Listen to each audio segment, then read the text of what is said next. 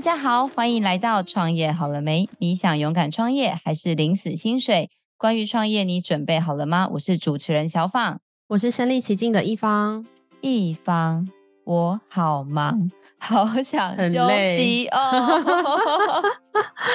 我也我也好想每天睡觉哦。你会有这种工作疲乏，觉得哦，天哪，我觉得快崩溃这种时候吗？很长哎，我通常是那种，就是如果假设今天没事情，然后我今天就会很低落的那种人。就是我只要一忙，我就会觉得心情 OK。哦，真的假的？嗯，真的。哦，但同时又很想睡觉。哎、我不知道哎、因为像我最近我跟我的 partner 就是我的股东嘛，然后因为我们两个的分工是一个组外一个组内，然后我们两个就有不同的压力。因为像我自己就会说啊，怎么办？今天今年的业绩哦，今年业绩到了就开始翻到明年的业绩，然后明年业绩到，想说哦，那公司的发展就每天都觉得很焦虑。然后他的话就是因为最近呃要执行的事情很多嘛，因为我把案子拿回来，他就要负责执行。然后有时候公司又同事要离职啊，或这个那个问题，常常两个人都处于。就是像我们两个前天就有点争执，对，不到大吵一架啦，但是就有点争执这样，然后就后来就想说，哦，好，那我们两个还是想说，呃，透过第三人，然后就说你们俩好好沟通，然后两个人又静下心好好讲话，然后就发现说，哇，其实我觉得现代人面临很多很多这种家里的啊、学校的啊，或者是工作上啊、情人啊、夫妻呀、啊，感觉什么事情都。可以让人那个理智线断裂，很烦恼，真的、因为每天相处的人都有可能会有状况，不管是家人，或是白天上班遇到的同事啊、合作伙伴，这些都有可能会产生一些状况。如果任何一方就是有一点小摩擦，就会觉得影响到整体的心情。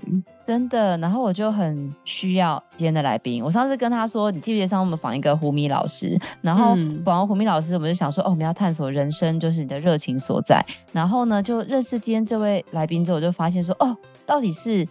理智线要断之前，到底是我们要透过今天的来宾把理智线加粗，还是让理智线变得比较有弹性，还是到底该怎么做呢？我们来欢迎我们今天的新起点的创办人史廷伟，欢迎米娅，欢迎你。Hello，大家好，我是米娅史庭玮，很高兴认识大家。米娅，你知道吗？你那时候大家跟我介绍你，他说你是米娅的新起点的心是那个心脏的心，然后呢，就是我的朋友跟我介绍，他是一位关系疗愈师。然后我那时候心想说，关系疗愈师是指，比如说我快要离婚啊，或我快要去分手啊，或者是就是那关系快要破灭就来找他。但我后来跟米娅就是有深入聊了一下之后，发现好像不是哎、可不可以请米娅？就是亲自为我们介绍一下，到底这个关系疗愈师是在做些什么样的事情呢？呃，其实刚刚你讲的这些也都可以找我。那其实关系疗愈师呢，我主要是在做跟自己的关系，还有跟他人的关系，都希望说可以帮助大家更幸福。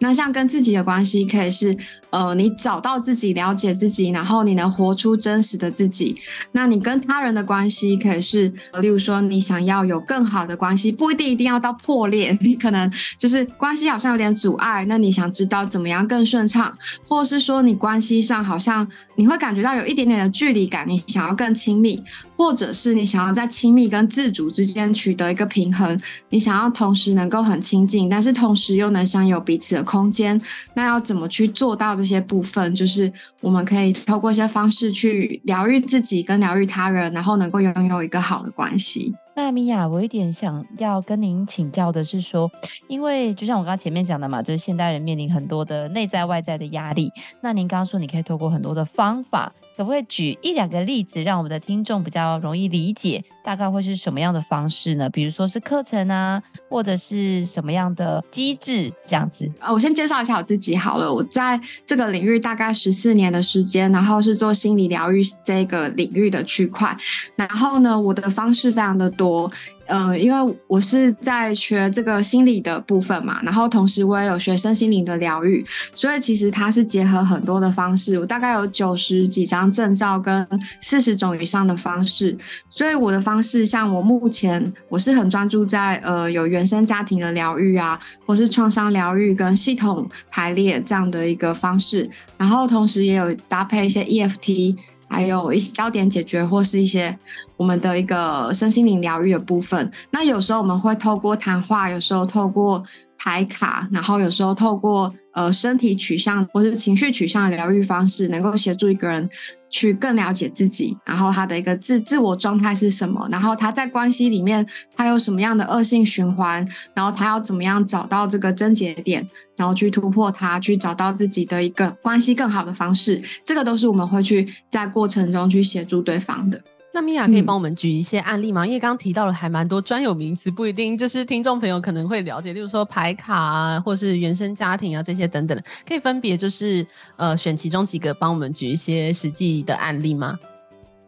呃，好，那例如说以牌卡来讲的话，我通常比较常使用的是 O 卡，那 O H 卡，那 O 卡它是一个探索潜意识的牌卡，那我我有时候会用 O 卡结合创伤疗愈或是排列的方式，那也可能。呃，另外两种独自个单独运作也可能。那牌卡部分就是我们会透过欧卡，就是请你针对议题去抽牌卡，然后你就能就探索到你这个问题的症结点，以及要怎么样去面对这个问题跟解决这个问题的方式。所以牌卡的探索方式很多，然后我自己也有在开设相关的课程，就是培育欧卡咨询师。所以这个就是欧卡的一个方式，可能例如说，呃，你想要探索我现在在关系里面面临什么样的困难，然后你就抽一张牌卡，然后透过引导，你就会发现说，哦，原来这个困难是这样的。所以牌卡其实无论哪一种方式，都是透过自己去自己去找到问题，然后透过他自己的力量，我们帮助他去看见自己的力量去解决问题。那像创伤疗愈的话，它就比较是身体的工作，例如说。我们的神经系统可能有交感、副交感，然后还有迷走神经，它就有分腹侧迷走神经跟背侧迷走神经，或者是像交感。那我们有时候遇到一些冲突、挫折的时候，我们可能会有不同的反应，例如说可能会战或逃，或者是冻结、解离，或是讨好。那其实，在这些状况，我们有时候我们对身体没有。觉察，可是有时候这个身体的模式就会影响我们去在面对这些状况的时候，我们会是怎么去应对的。那当我们身体调节好的时候，你在面对这些状况，你就能用一个更好的方式去疗愈它。遇到一些创伤的人，例如说 PTSD。然后或者是性创伤这些，他可能觉得自己好像没事，但是其实在他身体里会有某种模式的反应跟记忆。那这个就可以透过创伤疗愈去协助去处理，或者是像遇到一些意外事件，例如说呃车祸啊，或者是地震啊，或者是一些突发起来的，例如说亲人或呃好友可能突然过世，或是突然发生什么样的状况，导致他受到惊吓，那这些都是可以透过创伤疗愈调节的。那像原生家庭的部分，像那个系统排列，它可能就是透过一些，透过了解你的原生家庭的系统，知道这个系统里面有什么样的动力在影响你。比如说，可能有一些代际创伤，或者是可能有一些家族里面没有被承认跟看见的人，他可能就会影响到，诶，为什么你可能会莫名流失金钱，或是关系莫名的遇到一些阻碍，或者是可能你在事业上一直不太顺利。或者是你跟家人关系不好，它可能中间有一些各式各样影响，那我们就可以透过那个家庭系统图，还有透过排列的方式去找到症结点。所以其实方式是非常多的。那像 EFT 的话，它可能就是透过这个呃，我们能了解说在关呃自己的关系，或是跟他人的关系，你有什么样的恶性循环？例如说你的思考模式怎么样，然后你的。呃，情绪是情绪模式是怎么样？然后可以看到这个恶性循环之后，去看见内在那个深层的渴望是什么，就深层的需要，然后能够去真正的敞开心去分享。因为有时候我们可能跟别人互动的时候，我们很难去讲出自己内心真正渴望的那个东西，可能我们只能讲。呃，一个表面上没有很不是真的我们想要的，可是你在分享的时候，你说不出那个东西。那其实，在 EFT 里面，它就可以协助呃，不管是伴侣、家人、个人，我们都可以透过这样的方式去找到自己真正呃渴望的东西，而且去表达出来。那米娅，就是刚刚听你讲的，其实我觉得很多人都会需要这样的一个服务的内容。那可是我有一点就是比较。朦胧一点，因为听起来它是非常非常个人化的一个服务哦。因为比如说像我跟我的老公，或者是比如说像我跟我的股东，或我跟我的家人，其他都是非常单一的事件。那你是会用什么样的方式去协助你的客户？比如说他是大班制，教大家一种方式，还是他会是像一对一的？这样的一个比较深入的陪伴或咨询的服务，会怎么样可以来向您寻求？就是您刚刚说那样子的一个协助或帮助呢？呃，通常呢，我们会有不同的形态，例如说，像我会有三大主轴，就是在就是新起点的这个方式的话，我们一种是会透过咨询，就是一对一的这种疗愈咨询的方式，然后另外一种是一对多的，例如说授课的方式。那授课方式又包含说，例如说我可能会有自己开公开班，例如说排卡咨询师的培训班、欧卡咨询师的培训班，然后同时也有。像那个受邀到外面讲课，例如说企业、学校、机构，然后是某些单位，他们可能会邀请我讲一些，例如说情绪、呃情绪调节，或是同理沟通，或者是正念疗愈啊，或者是天赋潜能、职涯探索这一类的课，所以其实是很多元化的。然后咨询授课，还有一种就是产品，就是身心灵产品，他可以用哪些方式去协助他自己？所以有很多的多元的方向。那蛮好奇，可以帮我们就是分享一下，例如说有伴侣咨询，或者是家庭咨询，或者是说，哎，例如说同事跟同事之间等等的，可以帮我们就是举实际的案例分享，就是他可能遇到了什么状况，那你透过什么样的方式，然后去帮他解决，那他后来的成效如何呢？呃，例如说以伴侣咨询来讲的话。就有蛮多伴侣是曾经来找我咨询，那他们通常可能大家想说是不是要很久的时间？其实是不会的，因为通常我们会抓大概可能四次到六次，那久一点可能十次以内，他的这个状况就会得到一些整体的调整跟改善。例如说，像我们之前就有些伴侣来找我，然后他们可能咨询到第四次，他们就跟我说：“哎，他们后来关系就非常的好，他们本来是有一些冲突，然后。”在沟通上都不是很顺利，那他们在这个过程里面常有些争执。那那时候他们来找我的时候，我就陪伴他们，能够去分享出自己在这个事件里面、某些事件里面他们彼此的一个观点，然后还有他们对于这些观点背后他们的一个真正的深层渴望跟需要。例如说，可能对呃男性角色的人来说，他可能需要被肯定、被尊重。那对女性角色的人来说，他可能需要是被体贴、被关心、被照顾，所以他们真正的一个底层需求能够看见的时候，其实彼此的这个冲突就不会这么的加剧，然后他们也能就是会有很多的情感流动，例如说表达出来的时候，他可能有会落泪啊，或者是能够真的跟对方有个连接，因为我们那个会有个过程，然后当他们真的连接时候，他们其实才咨询到第四次，后续他们就。跟我说，因为后来就过了好多年嘛，然后过了多年，他们就说，他们这几年就不但没有再吵过架，而且关系更好，然后一直都就是很幸福的状态。所以他们感谢我，后续也介绍了很多伴侣来找我咨询，这样，也也会去谈到一些他们彼此原生家庭的东西，然后原生家庭的一些状况对他们彼此的影响，这些都会聊到。嗯，那米娅就是。呃，听你讲了非常多专业的这个部分啊，不免想到是说，诶，你以前是念相关的，比如说是念心理系啊，或者是社工系啊，或者是有什么样专业的背景，会让你想要从事现在这份工作，到最后甚至创立一家自己的公司、自己的品牌，然后专注在服务这样子有需要的人群，能不能请你稍微分享一下？呃，我之前一开始呢，是因为我跟妈妈的关系容易有有一些冲突，然后或者是。会觉得有点难沟通，然后还有在自己在感情关系上遇到一些挫折，那那时候就想说，想要好奇的去探索。那其实当时是我妈妈先有去上一些生命成长相关的课程，我也是跟着有去上一些，然后我就从接触一些生命成长的读书会开始，感到非常有兴趣，也开始往内探索，然后这时候就开始接触非常多。各式各样的课程，例如说包含智商类的课，然后包含心理疗愈类的课，包含创伤疗愈类的课，然后也包含一些，就是我也接触有一些什么命理的啊，或者是一些自我了解的天赋的课程，所以其实我接触的种类非常的多。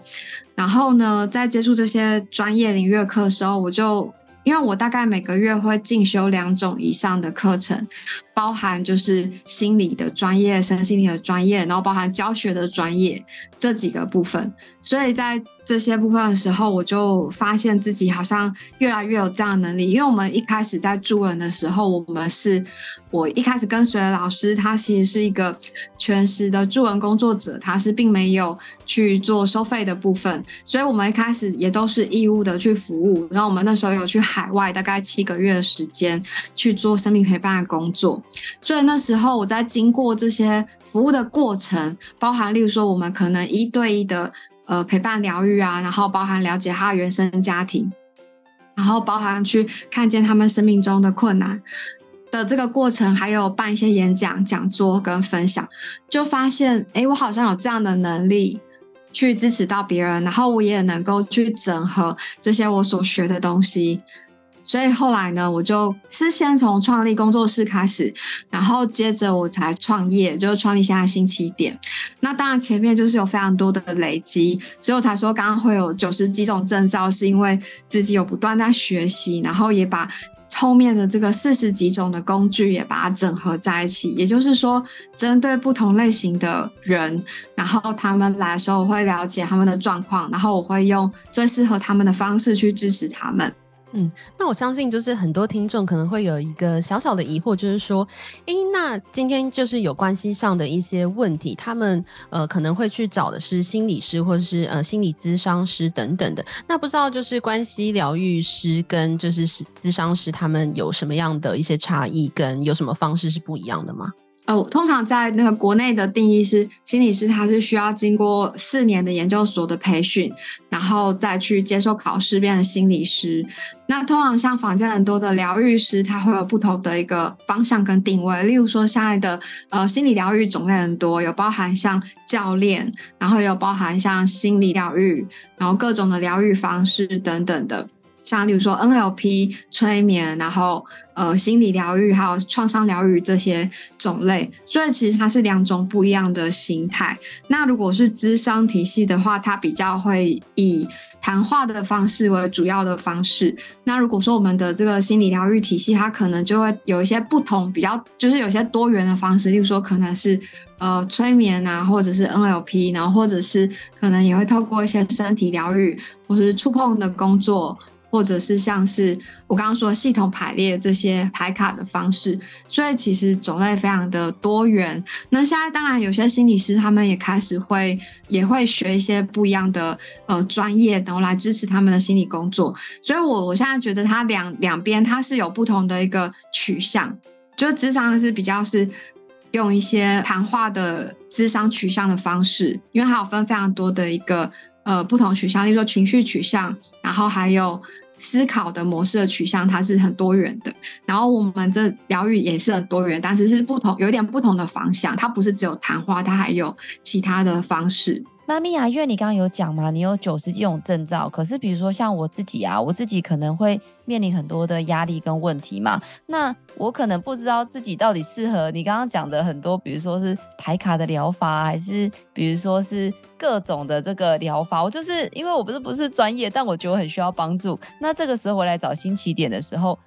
你大概会是用透过一个什么疗程来协助我？需要指定跟你说，哎、欸，米娅，我现在就是要用什么疗法来疗愈我吗？还是会是一个什么样的方式呢？的确，蛮多人都会有这个问题。然后，其实大家都不用先去做选择，因为其实就是把你的困难告诉我之后，然后我会根据你的一个状况，包含你的各方面的状况，或者是我在跟你对话的过程中你的一个状况，我会选择最适合你的方式去做疗愈。所以，其实他们不用。先去预做选择。那第二个再延伸一个问题，就是因为米娅老师你超专业的，可是就我知道是因为这样客人一定会越来越多嘛。那因为像你自己有九十几证照，所以您现在在服务的状况是，比如说你会有很多的，因为像。我们认识很多呃身心放松的老师，他可能就会有一个他的 team，然后就就会有不同的这个美容师，然后帮客人做服务。那像目前新起点来说的话，他是您个人来做服务，还是你会有一个团队，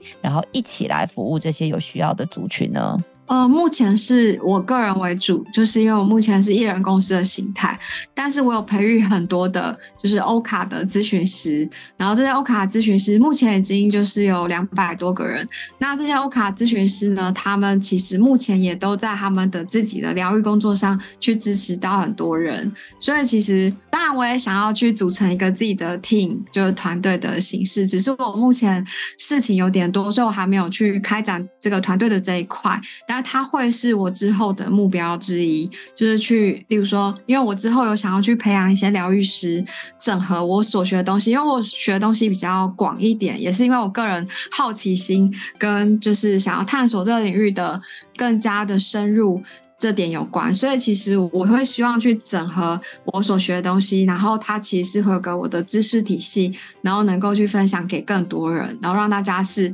能够有效率的可以了解自己跟了解他人。嗯，那对关系疗愈师来说，因为应该会有很多很多的选择啊，例如说上网查关系疗愈等等，可能会跑出很多很多老师。那想要问，就是对您来说，就是你会怎么样去行销你自己，或者是告诉大家说为什么要选择你的方式，就是来帮助他们呢？我目前的形态好像都是透过 FB 还有。呃，Line 的这个官方账号的分享，然后我有时候会分享一些文章，就是例如说我对生活的一些感触，或者是专业上的一些分享。然后有时候也会透过，因为我其实很会设计心理测验，所以有时候会设计一些心理测验，让大家去对应到他们目前心理的状态，或是关系里的状态。我会用牌卡的方式去呈现心理测验，他们就觉得很有趣。然后呢，他们会。从这个所选择牌卡里面看到，就可能就有蛮多人回馈我说：“哎，怎么那么准？”然后呢，他们就会很兴奋，就会跟我说：“这很贴近他们。”像我之前曾经有上过一些节目，就是例如说，可能他们嗯、像是台湾达人秀啊，我就分享这个心理测验，然后大家就甚至有人说准到他眼泪都掉下来，因为很贴近他的内心。那我觉得在这样的过程里面，这种分享的方式其实也会让大家。觉得跟自己很贴近，然后他就会想要有兴趣了解，所以我可能就会在心理测验的内容上，我就会设计一些，例如说，假设他选到这一张，那他可能适合什么样的一个方式去调节自己，然后他可能还有适合什么样身心灵疗愈的产品，或是他适合什么样的服务。然后我目前比较多是可能别人转介绍，或者是他们看到我的 FB 或是赖官方账号。那另外一种是。也有蛮多人是搜寻官网找到我的，因为就是 Google 搜寻官网。然后还有一些是我在对外授课的时候，他们可能觉得课程内容对他很有帮助，然后他们就是后来再来找我的也是有。然后有一些也是透过，因为我还有经营身心灵的卖场，就是虾皮的平台。那在这个平台里面，也有一些人透过他跟我购买这个身心灵的产品，然后他就想要额外再做额外的咨询，那他们都有得到很不错的一个。帮助跟结果，他们就想要再找我疗愈，或是继续参加我的课程，就大概是像这样的一个心态。好，那我们前面有稍稍有提到，就米娅她有自己的一个商场，就是在虾皮的一个商场。那你可以跟我们介绍一下，就是你有什么样的一些相关的产品吗？我的产品是非常多元的，例如说有像 Aura-Soma 的一些产品，包含平衡油、彩油，然后还有波曼德，还有湿敷精华。那还有大天使喷雾等，还有沐浴花精等等的，就是 Aura-Soma 系列的产品，它可以去支持到来访者有一个，呃，不管是脉轮上的调节、能量上的调节，还是在。呃，生命中有一些课题上的支持，比如说他可以透过，就是在我的官网上可以选品，然后他选这个彩油啊，例如他选了四瓶，然后这四瓶彩油就可以看他目前面对的生命中的课题是什么，然后他怎么样去疗愈。那他透过擦了这四瓶之后呢，他可能这个课题就能有个提升跟疗愈。那这个是 Arsoma 产品的部分。那另外还有包含像是。量子频率仪器的产品，量子频率仪器是我今年才比较就是引进跟研究的产品。例如说，像它有些可以知道说你目前的脉轮气场状况，然后它还可以知道你目前的频率状态，还有你的内在信念是什么。所以这些量子频率产品呢，它可以协助你去稳定情绪，然后了解你的内在信念，然后还会可以透过打频率的方式去知道你现在可以需要哪个频率。例如说，你可能现在状况不好，然后你可能需要一个开心的频率，它也可以打一个开心的频率，或是你现在很负向，你也可以打一个想要正向思考的频率。所以，其实我觉得量子频率是我今年研究觉得非常有趣的项目，因为它。很多的各式各样的产品可以帮助你在能量上有个好的调整，然后它有些产品其实是，呃，能够去支持到你的情绪稳定，然后睡得更好，然后有个好的调节，或是有个帮助你在呃冥想或是在工作的时候更加专注。这个是量子频率的产品，然后还有一些产品是像牌卡类的，就是各式各样的牌卡，其实也都有。其实疗愈产品还蛮多元的，大家都可以在那个虾皮上面搜寻新起点就可以看到。那米娅老师，因为毕竟这个是做人与人之间的服务嘛，那相信一定有很多精彩的故事。那不知道从这一路到创业到现在，您有个人的品牌也建立得非常好，有没有什么样让你印象特别深刻的故事可以跟我们分享？呃，我有个到现在还是印象很深刻的故事，就是有一个爸爸就是来找我咨询他情绪上的问题，就是我就协助他去了解说他情绪的原因，然后他后来也觉得这个。情绪后来不再影响他了，因为他本来会因为这个情绪或压力，身体会产生一些各种疾病。那后来他的这个部分疗愈之后，状况就越来越好，然后他就觉得很有帮助，他就再介绍他的太太来。然后他太太来之后呢，原本也有一些工作上面的困扰，也包含他好像要做一些梦。然后我也是协助他做一些潜意识的探索，比如说解梦啊，或者是能够协助他了解说他。工作上这些问题可能遇到什么困难，然后他可能有什么内在信念。后来呢，这个太太觉得说很有帮助，后来他就他们就找了他们的女儿也来了，也找我分享，就是说他学校里面发生的事情。然后呢，他可能跟同学有一些不愉快，但是他不知道怎么去面对，或是他平常情绪比较压抑。然后我是在跟他对谈的过程中，让他去看见怎么样可以。支持到自己跟怎么样可以更好去表达，然后呢，等他们一家人都来找我，后来他们都觉得就是很有感觉，然后他们那个小朋友就很真诚的跟我说：“谢谢你帮助我们家，就是谢谢你帮助我爸爸这样。”然后我就被他们那个很真诚的那个表情，还有因为他们其实讲让我蛮感动的，然后我那时候就整个也是快哭了，就是会觉得哎，好像。就是做这份工作真的很有意义，因为你可以让一整个家就是就是关系更好。因为本来他们母女之间也会有些距离感，就是会好像没有办法真的很亲近。可是他们后来咨询完之后，他们现在关系很亲近，然后也不会再像之前那样有那种呃冲突或距离感。然后他们全家都很好，一直到现在。平常也会有很多人跟我回馈说找我咨询啊，然后后来很多年他们都。过得很好，然后我每次听到这这个的时候，我就会想到那部叫做《解忧杂货店》的电影，就是很很让人感动，就很像，就是当你在生命的某个时刻支持到某些人，然后他们在多年后还是记得你的那一份感动。在这个过程里面，其实像有一个来访者，他也是就是在生命里遇到他的原生家庭比较辛苦，然后他遇到很多。让我觉得可能是比连续剧更夸张的那个生命的历程跟经验，但是他就是咨询了大概五六次的一个过程，他就好很多，好很多之后，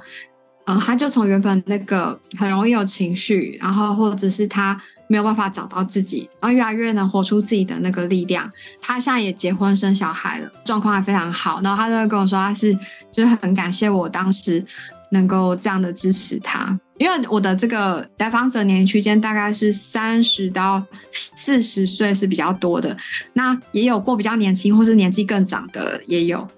然后比较年轻的，我个印象深刻是他大概呃好像是十八岁的时候来找我。那因为当时他一直不断的分享他的一个困难，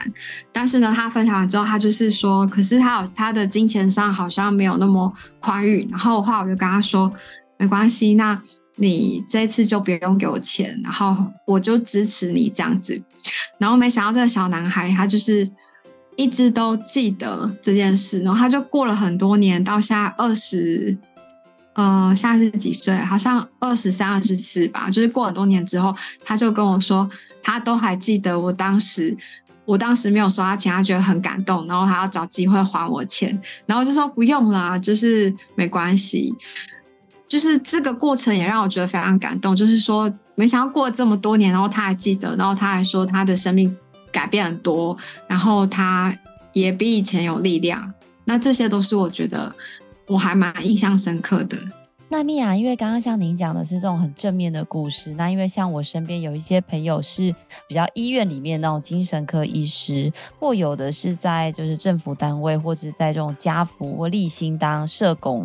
那他们常常都会跟我说，其实他们自己也很需要去看医生，因为他们就常常都是接触到这种比较。负能量嘛，那甚至像比如说有一个社工师就跟我说，他说有时候他们去介入这种所谓的虐待儿童的家庭，他就说他就活生生看到一个呃小朋友被妈妈绑在桌子上，然后但是因为妈妈就说。我就是单亲啊，那我不出去工作，那小朋友就会饿死，我们全家就饿死。那我就在怕他一个人在家会发生危险，我就只要把他绑起来。但是因为就法规上就是觉得这样是虐待儿童，那他只好介入这个家庭，把小朋友带走。那后面当然就有很多很多后续的一些辅导也好啊，或者是引介也好，然后他们就说其实。在这种做心灵方面的职业，其实久了自己也会压力很大。那像您也是做这方面的工作，就是您是怎么样来疗愈自己，或者是你有什么样特殊的小撇步吗？哦，这个的确是一个过程，因为我觉得这个部分没有处理好的话，就会有替代性创伤。就是替代性创伤，就是我们没有实际经历那个创伤，但是其实我们身上会有这个创伤，就很像那个目睹事故的人。你其实目睹，你没有真的经历，但是你会有这个。那这个在专业上叫做替代性创伤。然后呢，很多助人工作者都有。我在以前也其实也会有，例如说，我可能负能量很强，或者他状况不好的人来找我，可能就会身体开始哪里痛哪里痛，可是 他走了之后我就好了，就是身体会开始有些疼痛的状况出现，或者是说，因为我身体也是比较敏感，然后比较感知的，就会有这样的状况，或者是可能在我们比较没有界限的时候，我们会聆听太多情绪啊，或者是心理状态会受到影响，就会可能陷入一个。低落情绪，或是跟着他一起哭。以前是也会曾经有这样的一个承接的，或是替代性的状态。但我后来慢慢的去学习，然后我有次去那个妇女救援基金会带课程的时候，也曾经就是看到，就是大家都是呃脸上身上都有伤。就是会有很多感触，然后也会觉得难过。可是因为我们后来会不断的去知道，就是助人工作者的界限在哪。但因为我过去是比较拯救者的一个个性，所以我就觉得说，别人遇到困难，我就是想要帮他。可是当我们是拯救者的角色太大的时候，有时候你就会去承接到对方的所有，包含情绪，包含问题。这种压力或是这种感受都会到自己的身上，因为这样的状态，尤其是在系统排列里面，可能我们就会承接到更多他们的家族动力。最后的话，开始学会了去放下拯救者这个角色，这个很难。什么叫放下拯救者角色？就是说。就有个有个理论叫卡普曼三角，就是说，假设我们陷入了拯救者角色，那我们可能同时也会是在不同的状态里，我们会变加害者跟受害者，所以在这样循环里面就很难跳脱。可是如果我们就跳脱其中一个角色，我们就不会在这个循环里面。所以那时候我就开始尝试不要再当拯救者，因为当拯救者其实你会很累，然后你会觉得。身心很疲乏，那我的方法是能够自己觉察到我现在状态怎么样。例如说，我发现，哎，我好像有点起心动念，我想要帮他，这时候我就要跳出来去看，我为什么会有这个这个想要帮他这个想法，是不是我曾经经验了类似的课题？因为有时候我们经历了类似的。曾经有类似的经验，你就会觉得好像看到当年的自己，然后你就会想要跳进去帮他。可是当你有意识的去看到说，就是你有这样的状态，然后我也发现我好像有一点想要帮你，那我就可以回来，就是说我我可以回到我的，例如说陪伴者的角色，但是我不去掉入到我想要救你或是。太过度的帮你这种角色，那他有这样的界限的时候，我们自己其实就不会太多的不舒服，我们就会比较是在一个好的状态，不管是情绪上或者是状态上、身体的感觉上，就不会承接到那么多。所以我觉得这个是很重要，然后也是我一直都会在觉察自己的，因为有时候还是会不小心，就看到个生命经历跟自己很像的，就忍不住就是有那个情绪的共感。所以我觉得那个界限跟那个自我觉察很重要，所以我们常常都会在对话过程或是疗愈过程，我们就会保持一半的自我觉察在自己身上，然后一半的觉察在对方身上，然后去保持一个平衡。这个跟同理心会不会有直接的关系？就是很有同理心的人，可能就会很常接受到对方的情绪，或是想要承接住他。那如果假设诶没有同理心的人，会不会就是比较不会有这样的问题了呢？对对对，是没错，就是 哇，共感性非常的强。那这时候他就会，就是可能对方也没讲话，但是你就可以感受到他他这个情绪怎么样。你可能看他表情，或是看到他的动作，你就能感受到。那就是共感性会强的人会更能够接受到，所以就更需要界限。那如果说同理心比较不强的人，他可能会没有那么多感觉，他也不容易会掉到对方情绪。嗯，那米娅就是。毕竟这是一个创业节目嘛，所以也想要询问您，就是因为您从一个很专业的这个老师跟帮助人的角色，现在变成一个企业的经营者，那您也对自己的企业有很多期许。那不知道就是您这样一路走来啊，有没有什么样的就是心得，可以跟这些也想要从专业工作者变成企业家这样转换的人，有没有？呃，什么想要给他们一些建言的？我觉得可以先，就是如果也想要走这条路的话。可以先去找到自己的优势，因为我觉得每个人的天赋跟你的特质，还有你的风格都不一样。那你也有不同你擅长的优势。那你找你的优势之后，你就能用你的优势在这个领域好好的发挥。例如说，像我的优势就是很能够同理跟支持到别人，共感别人。那我就能用这个优势在我的领域去发挥。然后，假设有的人他是比较逻辑分析型的，那他也可以用个逻辑分析的这个解决问题的方式，例如说类似 coach 啊，coach 当然也有情绪的部分，但是他同时会是有个系统架构的去透过对话来支持别人。所以其实每个人的这个路线不太一样。我觉得第一个是要先知道自己的天赋优势是什么，然后才知道能够从哪个擅长的角度去去出发。然后再来就是要先有一个基本的经济能力的支撑，就是说，如果你要创业，那你要先有足够的一个经济能力去，因为创业它不是马上就成功，它一定会前面会有一些困难啊，或者是没有那么稳定的状态，所以你要有个足够的经济能力去支撑，你可以做到这个部分。然后还有就是要能够有很好的自我觉察能力。如果觉察能力不好，或者是说自我状态不好，我就会觉得在这种助人工作上会很吃亏，因为你就会容易掉到别人的情境里面。比较容易过度的去帮别人，过度帮别人就会自己变得很大，然后对方变得很小，反而他会依赖你，然后他自己找不到力量。因为我觉得最好的方式是我们能够支持他自己用自己的力量去克服困难，而不是他去依赖我们帮他什么。因为这样的话就会一直恶性循环。所以我我发现很多就是很多很好的助人工作者都是能够有自己的力量去协助。来访者去透过他找到他们自己的力量去支持自己。如果说做完工作者的这个创业路的话，我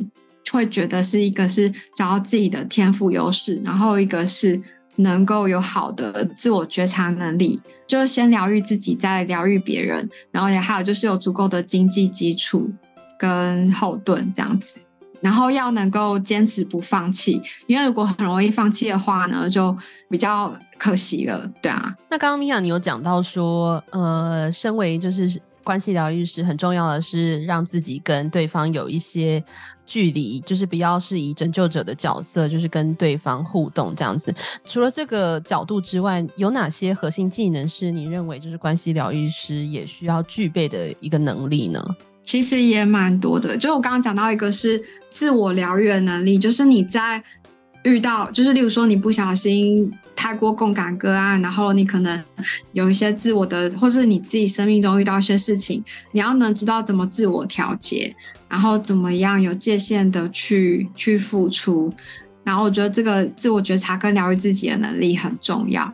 然后还有就是个人抗压跟情绪调节能力，因为抗压真的是，因为我觉得创业它一定会遇到很多的压力，那你怎么去调节自己的压力？然后你怎么去调节你的情绪？当然，情绪是在一个比较平稳的状态也蛮重要的，因为如果说我们自己情绪都不稳定，怎么去支持到别人？我的确有听过一些。呃，可能不同地区的这个咨询师，他们可能有人就是会自己也不稳定，然后哈甚至说他想要个案照着他的方式改变，那这样就很恐怖了。就是我们不可能要别人照着我的方式改变，所以我觉得能够去自己有好的状态，然后能够自我觉察，这个都是很重要核心能力。好哦，那在节目的最后，因为米娅你中间有提到说，其实你未来也希望能够志同道合的伙伴，跟着新起点一起来帮助更多的人。那不知道你想要寻找什么样的伙伴，或者是说，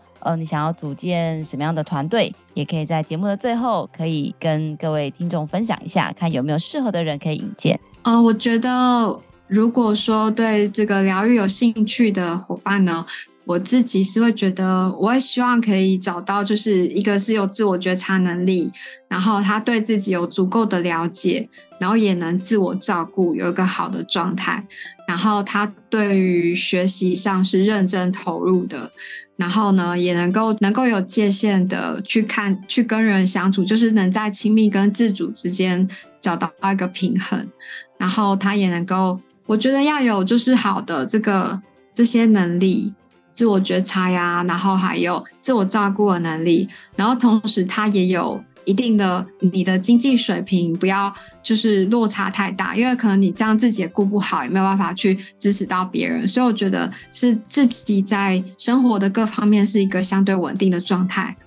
然后你也很能够跟别人沟通，因为我觉得沟通也是重要的，你能够去。同理别人，然后你也能同理自己，有一个好的沟通，能够去表达你真实的想法。我觉得在无论在任何一种合作，就是能表达想法很重要。有的人他可能就是比较压抑自己，或者是他讲出来话不一定能同理到彼此。那我觉得有一个好的同理，然后能够互相支持的这样的氛围是重要的。一方，我一直以为啊，就是我个人啦，可能我比较。逃避心理，我一直觉得就是心情不好，就是睡个觉、吃个饭就结束，就是明天又是一条好汉。但是今天米娅分享，我发现其实有的时候人真的必须叫，就像他刚刚最后一直讲的，要有自我觉察的能力，好像蛮重要的。对啊，因为听起来就是如果没有自我觉察能力的话，你就是睡个觉起来，你应该还是 同样的课题也还在。